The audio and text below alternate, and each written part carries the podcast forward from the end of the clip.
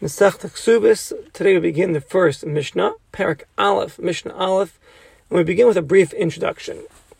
So it used to be in the good old days that when a man would go ahead and marry a woman, he would first be Mekadesh her first in front of two witnesses, the Kedushin, with money or with a shtar, and he would make he would make her an Arusa, and like, you know, the quote unquote being engaged. And then she would stay out, she would hang out by her father's house and when it came time for the nisuin, for the actual marriage, he would be mechaneser, he would, you know, bring her to the chuppah, and then bring her to his home as a wife. That's what it used to be. However, B'yameinu nowadays, Noagim, our minhag, of course, is to do the kedushin and the nisuin at one shot, right, during the chuppah. The kedushin or the erisin, kedushin and erisin are interchangeable. Um, that's the that's when you give the woman a ring to marry her, and then the Nisuin is bringing her to the chuppah and having yichud with her. That, that's how we, you know, that's how we, that's, what we do nowadays. So, so that's one thing to keep in mind. Second thing is, is that an arusa, right, this woman that just has the kedushin and not the Nisuin, the engaged woman. So she has the halachic status of an ashes ish, of a married man, of a married woman. And she's not permitted to anybody else unless her fiance dies, right, the aris dies, or divorces her with an actual get. So from here we see that if after the marriage, right, the husband is intimate with his with his wife, and then he sees that he didn't find the basulim, he sees, you know, after living with her that she's not a virgin. So so what happens is that Hari and that we are we are choshed her that she went ahead and lived with somebody else while she was engaged. And if she did that, right, then she's after she asura al then she'd be prohibited to marry to her husband right? Because when she was engaged, she's forbidden to, to be having relationships with anybody else. So from here, the Mishnah is going to teach us that the Chachamim set the Nisui HaBasula, the marrying of a Basula, of a virgin to a certain day of the week, so that if, God forbid, the husband sees that she's not a Basula, he can come the very next day to Din to inform them on what happened, so that this man is not going to be with this woman any longer because he's forbidden to be with her right now right? Um, and we're going to explain exactly how this works in the Mishnah. So let's see. Bisula, this Bisula, virgin Nisis Liyom Harvi'i, she gets married when on the Yom Revi'i, on Wednesday. Why Wednesday? So we're going to explain in a moment. Ve'almana, and a widow. Nisis, she gets married Liyom HaChamishi on Yom Chamishi on a Thursday.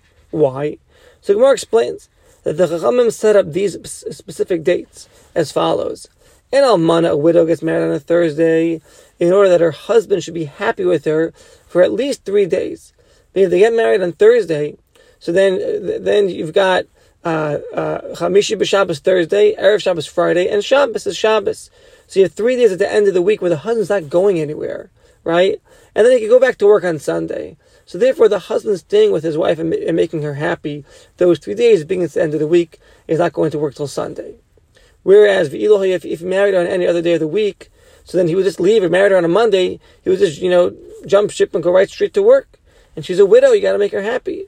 So therefore, they made it that she gets married on a on a on a on a Thursday, so that Thursday, Friday, Shabbos, she's together. He's together with her without going anywhere else. So that's why the widows get married on a Thursday. I what does a besula get married on a Wednesday? So says the Mishnah Shapa'amayim b'Shabbos two times a week. But they did in Yeshua and Bayeros. The Beis would sit in the cities on Mondays and on Wednesdays. Right, that's from the Takana of Ezra that they sit in the basin on Mondays and Wednesdays in the cities. So Shem Hayalo Tainus Basulim, if this husband has a claim that this woman was, you know, uh, hanging out with other men while they were engaged, and now they got married, he sees that she's not a Basul anymore. He can come early the next day to Din. If he's getting married on Wednesday, we just said that Beis Din sits in court on Mondays and Thursdays. So the very next day, Thursday morning, he come to Beis Din while he's still angry at this woman, Beis Kasa, while he's still angry, and bring his claim to Beis Din and say what's going on over here. And why is it so important this is done immediately? Because if we give time, maybe his, his anger will fade away. He'll like his wife, he'll forget about it. But if she was living with somebody else, she's forbidden to be married to this man. So we have to fight that right away. Therefore, they would get married on Wednesday so that they could go straight to court the next day on Thursday when court is available, if God forbid there's a question in hand. And of course, the Gemara asks the obvious question: So does this get married on Sunday? Beis Din's open on Monday also. You got Mondays and you got Thursdays. right? And if he has a claim that this woman's not a Basula, let him come on Monday to Beis Din. So they respond that Chachamim set that for the sake of you know the women of Klal Yisrael, Bnei Yisrael, that there should be three days of festivities prior to the wedding. Toyrech b'su'uda shlosh yamim. Echad b'Shabbos on Sunday, on Monday, on Tuesday, and then on Wednesday make the wedding, right? So that you have three days of simcha prior. But if they're getting married on Sunday, you don't have that because before that is Shabbos. That's what they said. Bottom line is, get married on a Wednesday, so if God forbid something happens, go the right, very next day on Thursday to court and find out what's going on because if she's if she did cheat on you while they were engaged, right, then she's forbidden to be married to this man right now. And then lastly, the Mishnah concludes that, of course, you know, in a, in a place where Din, you know, uh, sits in court every day, so then, of course, a woman can get married any day of the week. Because the whole point is that we want Din to be available, and they're available if they're working every day. But you still have the time that you have to have three days of Suda festivities prior, so that's important to keep in mind. The husband still has to be preparing this festive meal three days prior to the wedding, and then, you know, the, the, the wedding could be on any uh, day of the week if Din has an open house on any day of the week. All right, that's it for Mishnah Aleph. Mishnah Beis. So, and just to, it's important to keep in mind the concepts that we're learning because they're going to be repeating itself throughout the Masechta, and it's always good to just keep in mind the concepts. All right, Bisula, a Bisula, Ksubasa, her Ksuba, the money of her Ksuba, Matayim is 200 coins. It's 200 dinrei kesef tahar, 200 pure silver dinarim, which is 50 slaim of, uh, of the Torah, Torah level. And others explain it's 200 dinar of the silver coins of the province. And V'nimsa comes out that the that, that means that that 200 dinar then, if it's the silver 200 dinar of the provinces, that only comes out to 25 uh, silver dinar of, of pure, 25, 25 silver pure dinar. So different explanations. Let's just go with the basic pshat that 200 pure silver dinars is 50 slaim of on a Torah level. All right, that's what's needed for basula. The almana and a widow that gets married on her second marriage, or a garush or a divorced woman, mana the amount for the ksuba is a hundred dinar. Basula almana. What happens if you have a basula that is a widow? She got married, was never intimate with her husband, and her husband died. Garusha v'chalutza or a garusha, a woman who's divorced or had a chalitza from the stage of erison before she was actually had the nesuah in a full marriage meaning Besula Shihal Besula, which is a widow that was never intimate with her husband, or a divorced woman, or a Chalutza from the Eris, and they didn't do the marriage, they didn't do the Nesuin yet, right? And she got divorced during the Erison, or her fiance died during the Erison, and then the brother in law did a Chalitza to her during the Erison, right? So says the Mishnah, Kasubas and their Kasuba is still going to be Matayim 200 zuz, just 200 dinar, just like a Besula, because at the end of the day, they were never intimate, right? So therefore, um, uh, a woman that was married but it was never intimate, right? She's a basula, uh, even though she's a widow, or a divorced woman or a chalutza from the stage of erison. Again, they were never intimate, so their basula will still be two hundred uh, silver dinarim.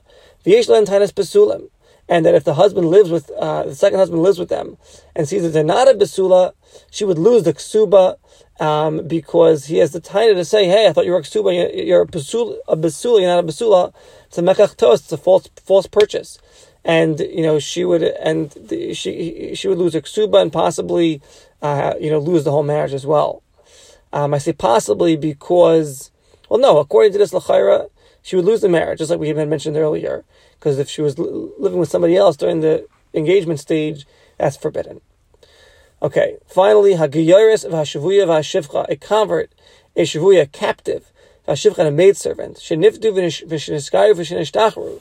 Meaning the convert converted together with her husband, with her father, or a captive that was uh, redeemed, or a maidservant, a Canaanite maidservant that was freed. All these three women, and they were less than three years old on one day. Even if you know someone lived with them, their bia, their intimacy is not a bia. So ksubasan matayim, their ksuba is they have a chazaka status of a besula, and their ksuba will be two hundred silver dinarim. And if again the husband sees that she's not a basula, she would lose the ksuba and the marriage would, would fall off. So this is all assuming that they were, became a convert, they were a captive that was freed, they were a maidservant that was freed, all when they were three less than three years old, old in one day.